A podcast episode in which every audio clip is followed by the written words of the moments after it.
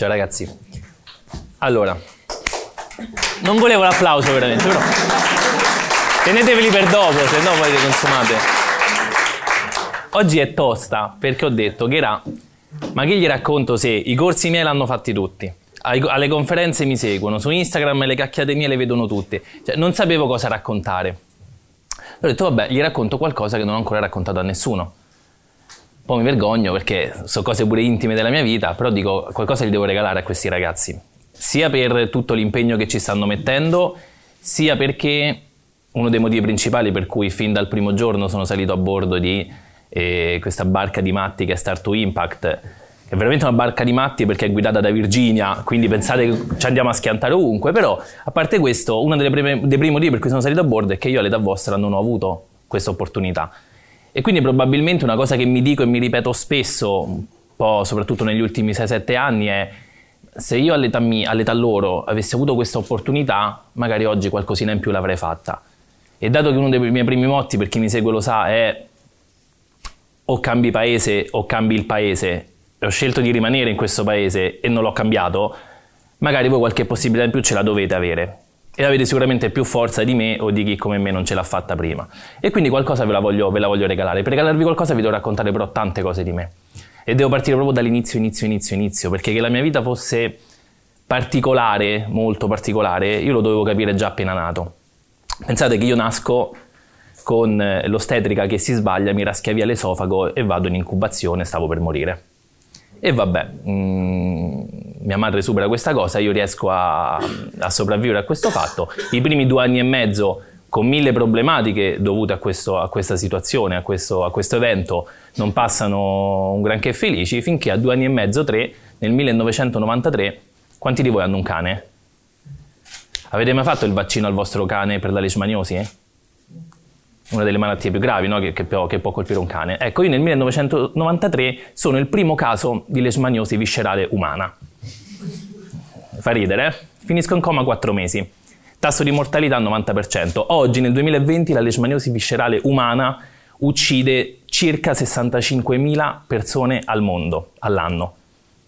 Significa, per, farvi, per velocizzarvi i calcoli, che alla fine di questo speech, di questo mio speech, saranno morte due persone per quella malattia da cui io sono uscito.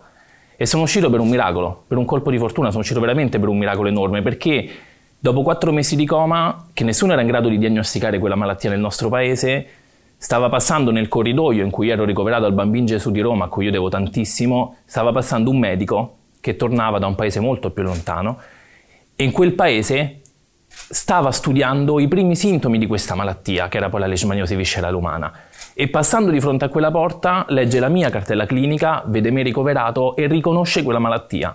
Era difficile spiegarla a, a, ai medici presenti, poi lui non è che, che stava lavorando in quel momento in quell'ospedale. Eppure i miei genitori, non avendo speranze, si fidano, iniziano questa cura sperimentale con questo medico che la stava studiando e, e, io riesco a sopravvivere. E quindi una delle prime cose che ho capito è stata, ovviamente l'ho elaborata più tardi da, da grande, che un evento così traumatico può decidere di toglierti la vita e quindi distruggere la vita alle persone intorno a te o di darti un altro tipo di vita, perché probabilmente oggi io se non avessi avuto quella malattia, se non avessi avuto una serie di eventi nella mia vita da piccolo, non avrei deciso di intraprendere determinati percorsi. Quindi io devo tutto a quella malattia, non solo a quella malattia, io devo tutto anche a tutto quello che è successo dopo quella malattia, perché mia madre è diventata molto, molto, molto eh, attenta al, al, mio modo, alla mia vita, quindi ovviamente dopo una, una, cosa del genere aveva paura di qualsiasi cosa, quindi ultra protettiva. E nel suo essere ultra protettiva mi portava a fare tutte le analisi possibili. No? Tra le tante analisi possibili si, fa, si facevano da, da, piccoli quelle analisi che ti dicevano o intuivano poi eh, da grande che tipo di problematica avresti potuto avere. Ecco, pensate che io a 4-5 anni quando faccio queste analisi, eh, dalle mie analisi esce fuori di tutto. Innanzitutto la leishmaniosi mi aveva dato delle conseguenze, perché è raro sopravvivere alla leishmaniosi viscerale, ma se sopravvivi ti rimangono milza e fegato molto più grandi della normalità. E questo può sembrare una cosa positiva, però vi assicuro che, che non è tanto positiva. Poi da questa analisi esce fuori che io avrei avuto, eh, col passare degli anni, dei, dei problemi psichiatrici. Cioè, sarei stato un matto. Poi vabbè, cosa è matto, non è matto, oggi è un po' difficile capirlo, però sarei stato un matto. Non solo, eh, avrei avuto anche una, una, determinata sindrome che mi avrebbe portato eh, nella vita, dopo i 18 anni, a non poter più crescere. Quindi io non sarei mai potuto essere nella mia vita, eh, non avrei mai potuto avere un'altezza superiore a 1,60 m. Oggi ve lo dico dal mio 1,84 m, però vabbè, magari si erano sbagliati qualche centimetro. In più avrei avuto un deficit cognitivo importante. Mm, signora, non, questo ragazzo, suo figlio, avrà seri problemi a studiare, quindi probabilmente dopo le scuole medie eh, dovrà, dovrà, trovare altro perché non potrà studiare nella vita. Non, non, non, avrei potuto coltivare quella che poi sarebbe stata la mia passione, magari per, per la lettura, per lo studio, quindi sarei stato per il loro modo di dire, a detta loro, un, un, ignorante, perché avrei ignorato tantissime nozioni che non avrei potuto studiare nella mia vita.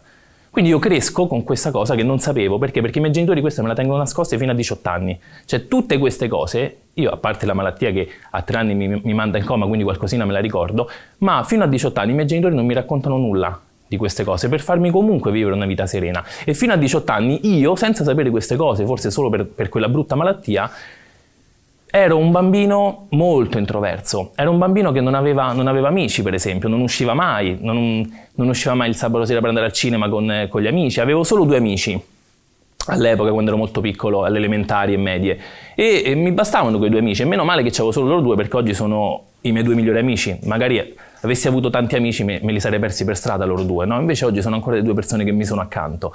E eh, pensate, io mi ricordo questa cosa, io odiavo qualsiasi evento sociale, odiavo anche le vacanze, perché?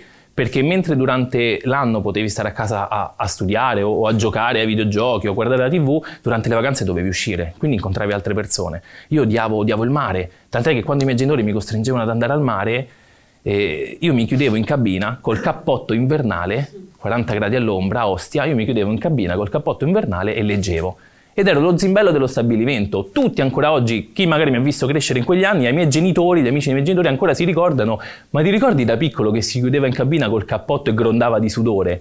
Ecco, io, io ero quel tipo di, di persona, ultra introversa, finché poi verso i 18 anni, quindi molto molto più avanti con l'età, io anzi a 18 anni non... Eh, 17-18 anni non, non, avevo mai avuto neanche una ragazza, non avevo mai dato il primo bacio, non, avevo pochissimi amici, non avevo interessi particolari, non avevo talenti, io nella vita non ho mai avuto talenti. Non, non, non, è che c'è un talento che vi posso dire questo è il mio talento. Tant'è che se voi pensate tutte le cose che faccio, sono tutte diverse tra loro. Non nascono da un talento o da una passione, no? Perché non ce li ho avuti i talenti? Io ho dovuto rubare talenti dove altri non andavano a prenderli. Nel 2012 quando ho iniziato con Facebook, perché? Perché pochi avevano fiducia nell'online. In Italia Facebook era utilizzato pochissimo, non esisteva ancora la pubblicità su Facebook, quindi io mi ero messo là perché era un modo per rimanere chiuso dentro la mia stanza e parlare con gli altri e comunicare con gli altri. Dopo quando mi sono buttato sul Bitcoin sulla blockchain perché? Perché in Italia non era conosciuta, perché quando vedevo attraverso i social network che nel resto del mondo si parlava di Bitcoin di blockchain, in Italia non ne parlava nessuno. Quindi potevo andarmi a prendere un talento dove altri non ci stavano andando. Tutta la mia vita, tutti i miei passi imprenditoriali, oggi ho, ho un holding attivo in otto, in otto settori diversi, sono otto settori che io ho preso perché nessuno se li voleva prendere. Io me li sono andati a prendere i talenti. Tante volte a me ferisce sentire dare per scontato, eh ma sei fortunato e hai avuto tutto dalla vita. No, io me le sono prese le cose. Magari le lasciavano gli altri, ma io me le prendevo, non è che, che le ho trovate, che le ho ricevute, che ho avuto la fortuna di nascerci con queste cose, no? E quindi andando avanti, vi, vi passo celermente di qualche anno, e grazie a tutta questa lettura, dopo i 18 anni io esplodo. Esplodo all'improvviso perché? Perché forse uscendo dal liceo, non so perché nell'università, forse un mondo stimolante, diverso, nuovo, non lo so, inizio ad essere l'esatto opposto inizio ad essere ultra estroverso, ero, ero, amico di tutti, socializzavo con tutti, inizio a, a, lavorare come PR in discoteca, io che odio ballare, non fumo, non bevo, cioè inizio a fare tutte cose che non avevo mai fatto prima e le faccio tutte insieme velocemente. Facendole tutte insieme velocemente forse riesco, cre- cresco in fretta, inizio a frequentare persone molto più grandi di me. All'università mi laureo tardi, io sono laureato in finanza, in economia, mi laureo tardi perché? Perché sono nato in una famiglia di commercialisti, per tutta la vita sapevo che avrei fatto il commercialista, sapevo che avrei avuto a che fare con i numeri, quindi al liceo chiedo ai miei genitori di poter scegliere. Dico, visto che per tutta la vita avrò a che fare con i numeri, al liceo mi fate fare il classico. Eh, ma perché? Perché è una cosa che non, non avrò mai modo di approfondire nella vita, non, non, potrò mai fare il greco nella vita, quindi voglio conoscere l'altro punto di vista. Quel classico mi ha aperto tanto la, la mente e mi ha permesso di amare ancora di più la matematica una volta fatta economia, però il commercialista io non lo volevo fare.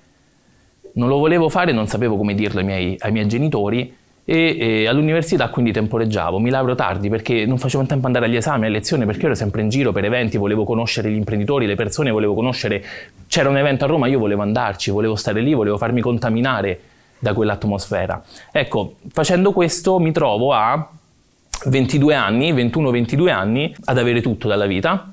Avevo una famiglia bellissima, avevo tanti amici, eh, lavoravo nei, nei, vari locali, avevo una, una, una fidanzata che mi voleva bene, stavo benissimo nella vita.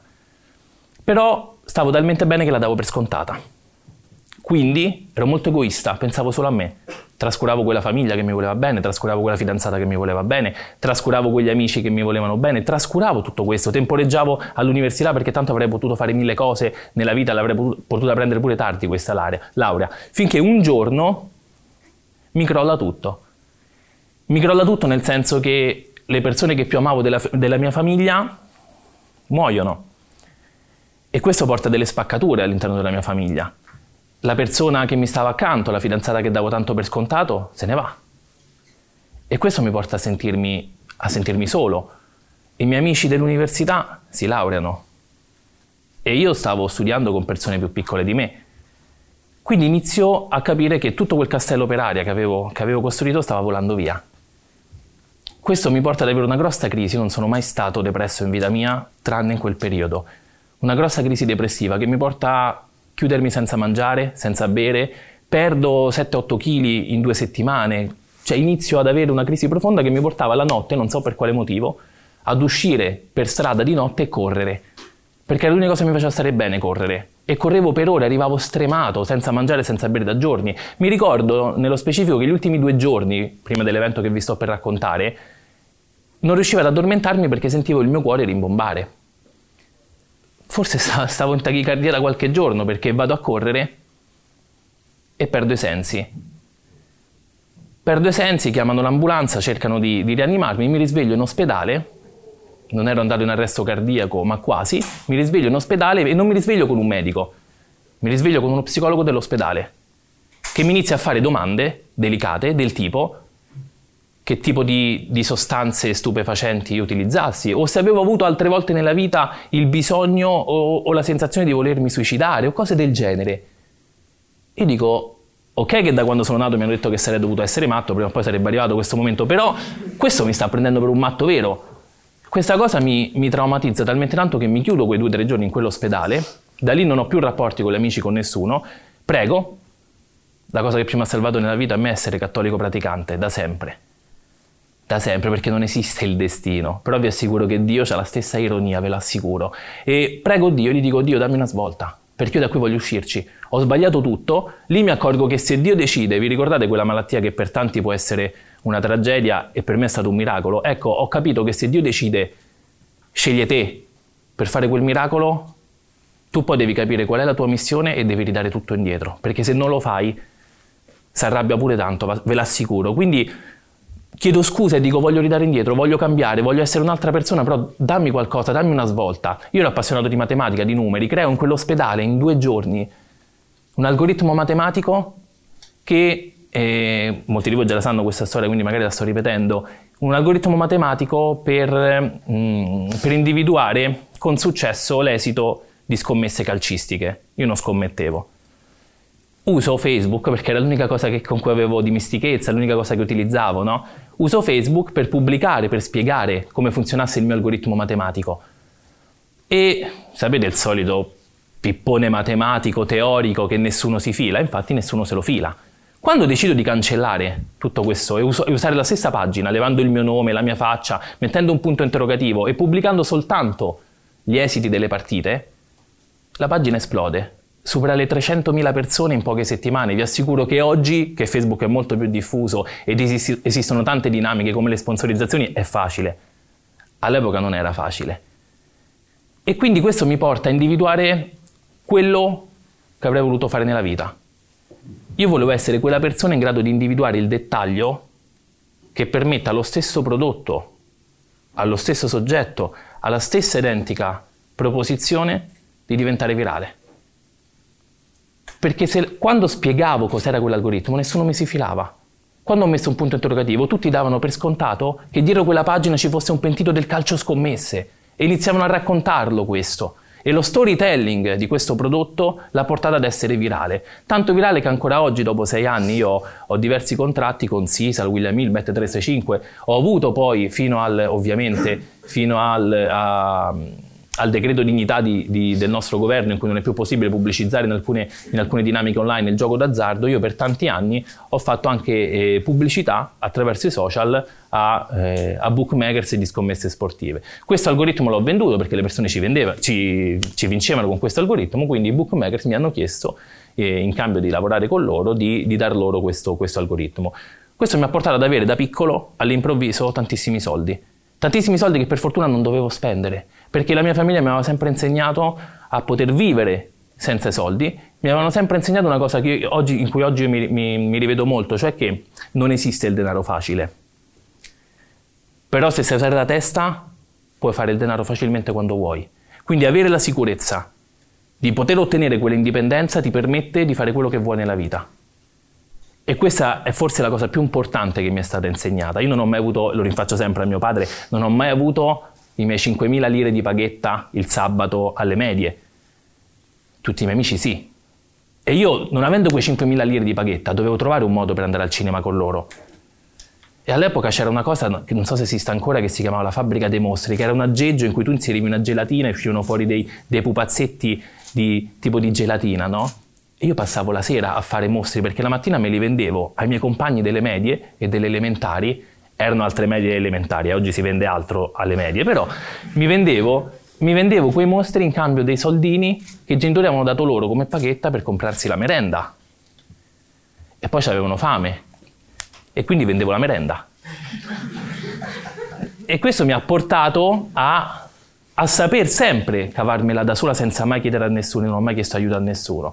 Ecco, più avanti quindi non avevo bisogno di questi soldi, li reinvesto. Da una parte creo quella che oggi è, è UEWeb, quindi creo una delle primissime agenzie focalizzata nella eh, nella pubblicità online attraverso i social network, in un periodo in cui era a cavallo proprio di quando stava iniziando la pubblicità online su Facebook e su altre, su altre piattaforme. Ho la fortuna enorme di prendere subito come sfida e come clienti delle, delle aziende che nessuno, che nessuno, voleva, quindi magari programmi televisivi che stavano andando male, partiti politici che stavano, che stavano collassando. Perché mi stavo focalizzando sulle situazioni di emergenza? Perché quando c'è emergenza, quando c'è crisi, se vai male, sei andato male come tutti, quindi non hai fatto un soldo di danno.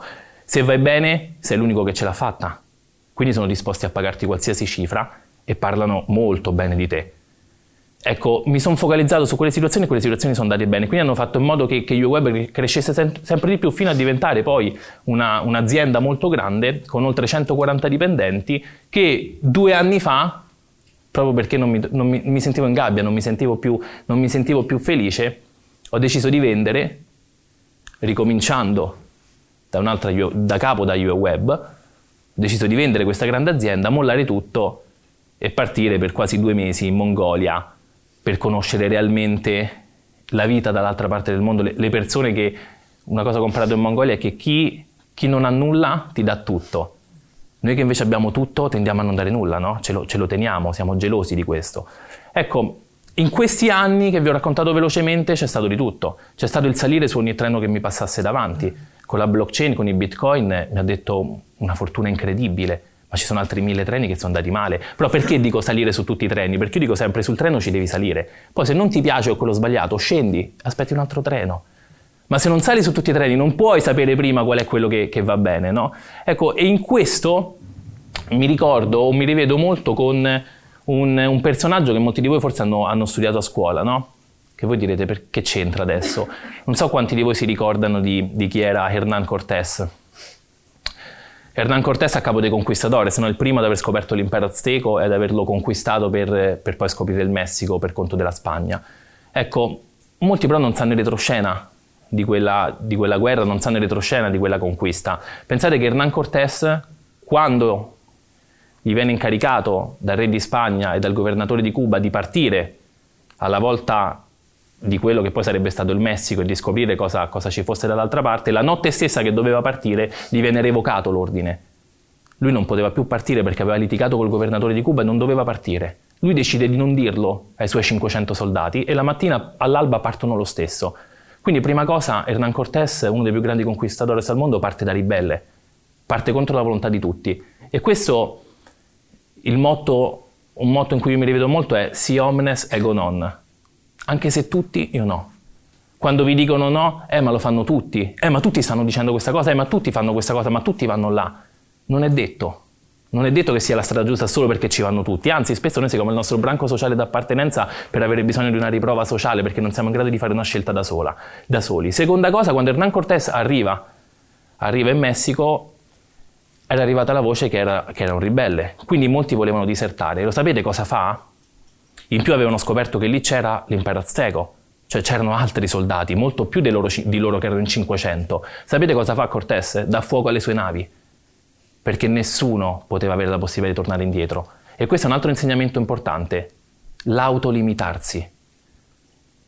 Aut- l'autolimitazione ti permette di superare e di, di, avere, di arrivare oltre dove tu puoi arrivare, perché se tu hai la certezza di avere il sedere parato, di cadere comunque in piedi o di avere altre possibilità, non dai il massimo.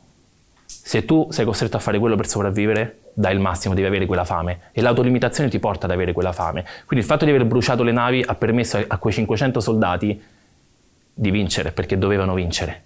Terza cosa, quando Cortés e i 500 soldati arrivano e l'impero azteco li accoglie, l'impero azteco in quei giorni stava aspettando dei segnali divini da una divinità che doveva arrivare proprio da quel, da quel, mm, da quel pezzetto di terra in cui Hernán Cortés sbarca e doveva arrivare proprio con delle navi infuocate. Questo porta Montezuma II a scambiare Hernán Cortés per una divinità e quindi ad accoglierlo con tutti i servigi del mondo all'inizio. Quindi questo mi ha insegnato una terza cosa importante, una terza lezione di vita, che comunque vada deve avere una gran botta di culo perché se no non vai da nessuna parte. Quarta cosa, forse la più importante, e si dice poco nei libri di storia, invece alcuni studiosi pensano che sia il motivo principale che ha portato alla vittoria di Cortés sull'impero azteco. L'impero azteco non conosceva animali come i cavalli, non aveva armi da fuoco, non aveva determinate sostanze chimiche che, che i soldati e, e, gli spagnoli avevano. Semplicemente il sistema immunitario dell'impero azteco, dei soldati aztechi, non aveva conosciuto determinate malattie come una semplice febbre, come il vaiolo, come il tifo, come la salmonella, malattie a cui la Spagna ormai aveva un sistema immunitario pronto. Quando gli spagnoli sono sbarcati, dopo mesi di navigazione, molti di loro erano malati, malati lievemente, non gravemente, ma quelle malattie sono bastate per diffondere un'epidemia nell'impero azteco che non aveva mai conosciuto quei mali. Un'epidemia che ha decimato l'impero azteco. Pensate, Cortés ha vinto per la febbre. Perché? perché tutti quei dolori, quei mali, li aveva già vissuti. Tutto quello che noi viviamo, viviamo nel nostro passato, una volta che lo superiamo, alla Goku di Dragon Ball o, o con tutti i Saiyan, una volta che lo superiamo poi, ci permette di avere un sistema immunitario in grado di partire da quel momento in poi. Io dopo la lesmaniosi non mi sono più ammalato, perché ormai ho un sistema immunitario talmente forte che posso andare anche, e ci sto andando dopo la Mongolia, in India Posso bere da, dai ruscelli per strada e non me la becco la dissenteria. Te sì, quindi occhio fa.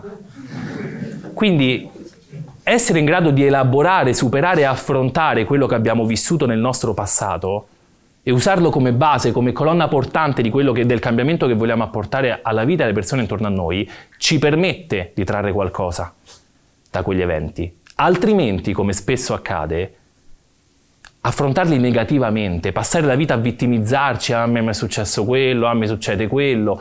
Io ho un sacco di amici che evito di frequentare perché ogni volta che li vedo e gli chiedo come va, eh, che te lo dico a fare? Va tutto male. Cioè ogni volta è una negatività contagiosa. E dato che le energie si, si contaminano, dovete essere non solo in grado di di espandere energie positive rispetto a chi espande tante energie negative, soprattutto di questi tempi, ma dovete essere in grado di farvi forza di tutto quello che avete passato nella vita.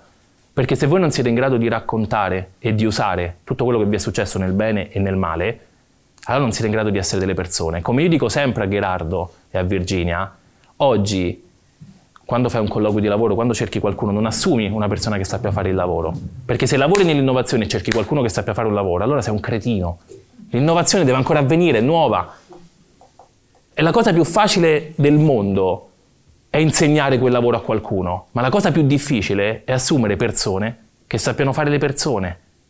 Perché oggi non ce ne sono più e sono quelle che fanno la differenza nel lavoro. Sono quelli che hanno superato determinate storie, determinati eventi, che poi sono in grado di dare, di dare, tanto a chi gli sta intorno. Sono quelli che fanno la differenza, sono quelli che hanno impatto sociale, sono quelli che cambiano il mondo.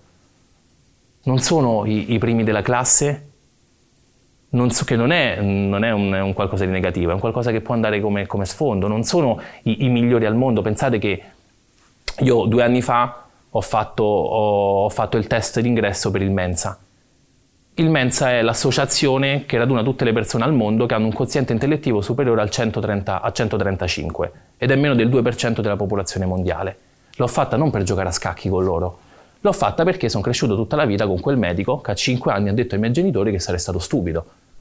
E quindi io, come ho preso tardi la laurea, ma l'ho presa anche se non mi sarebbe mai servita a niente, come ho fatto cose perché per tutta la vita mi hanno detto che non potevo farle, io prima o poi volevo levarmi lo sfizio di fare l'esame per il Mensa. Non l'ho fatto prima perché lo puoi fare solo due volte nella vita. Se lo sbagli due volte non lo puoi più fare, non lo puoi più tentare. Quindi la prima volta volevo essere sicuro di stare in un periodo abbastanza sereno della mia vita. Quindi due anni fa circa, che ero felice, avevo tutto, ho detto tento questo test.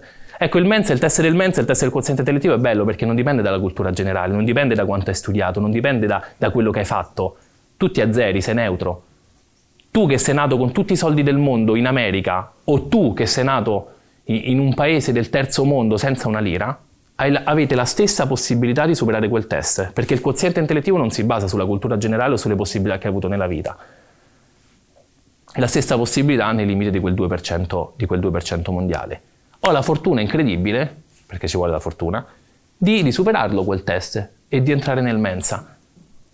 Sono andato, sono tornato a trovare i miei professori del liceo, io al liceo ho litigato con tutti i professori, che mi dicevano che non avrei fatto nulla nella vita. Non sono tornato da loro quando ho creato imprese, quando ho fatto un programma radio, quando sono andato in tv con Gerardo e Virginia o quando ho fatto altre mille cose. Ci sono andato quando ho superato il test del Mensa. Ci sono andato quando ho dimostrato loro che tutto ciò che ci avevano, che mi avevano inculcato nella testa da quando ero piccolo, dicendomi che non ce l'avrei fatta, che non ce la potevo fare, che ero sbagliato, che ero sbagliato, l'avevano sbagliato loro e che comunque la vendetta è un piatto che va servito molto freddo, quindi mi sono preso sti 28-29 anni di tempo, che però, vi dico, non, non, non, ha, non, ha, guastato. Detto questo, l'ultimo insegnamento che vorrei, che vorrei darvi è, quando nasciamo, noi nasciamo con solo due paure innate. Il bebè, quando esce dalla pancia della mamma, nasce con due paure. La paura di cadere nel vuoto e la paura dei rumori forti. Tant'è che le due cose più stupide che i genitori fanno al bambino neonato quando piange è quello piange ancora di più. O cullarlo forte, quello pensa di cadere nel vuoto e piange ancora di più. Ma se tu al bebè gli punti una pistola, ride, perché non ce l'ha quella paura, non la conosce. Se tu al bebè gli spegni la luce, non piange, perché quelle, noi nasciamo con solo quelle due paure, gli esseri umani, i rumori forti e cadere nel vuoto. Quindi tutte le altre paure che voi avete oggi, Avete la paura dei ragni? Avete la paura della morte? Avete la paura... qualsiasi paura che voi avete oggi, lo sapete che ve l'ha inculcata? Le persone che vi dicono di amarvi. Ve l'hanno inculcata i vostri genitori, le persone che vi sono intorno nei primi dieci anni della vita. Che per farvi del bene vi mettono in guardia da quei pericoli, senza sapere che vi stanno dando quelle paure.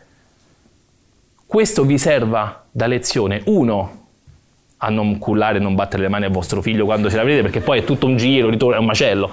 Due, a conoscere le potenzialità che noi, che noi, abbiamo in quanto corpo umano, in quanto cervello, a sapere che tutte le paure che ci mettono ce le mette qualcun altro, sono esterne, sono artificiali e ci vengono inserite in una regione del nostro cervello che si chiama amigdala. Tanto che quando qualcuno per qualche brutto male gli viene asportata l'amigdala, non prova più tanti sentimenti umani, tra cui la paura, anche sentimenti positivi.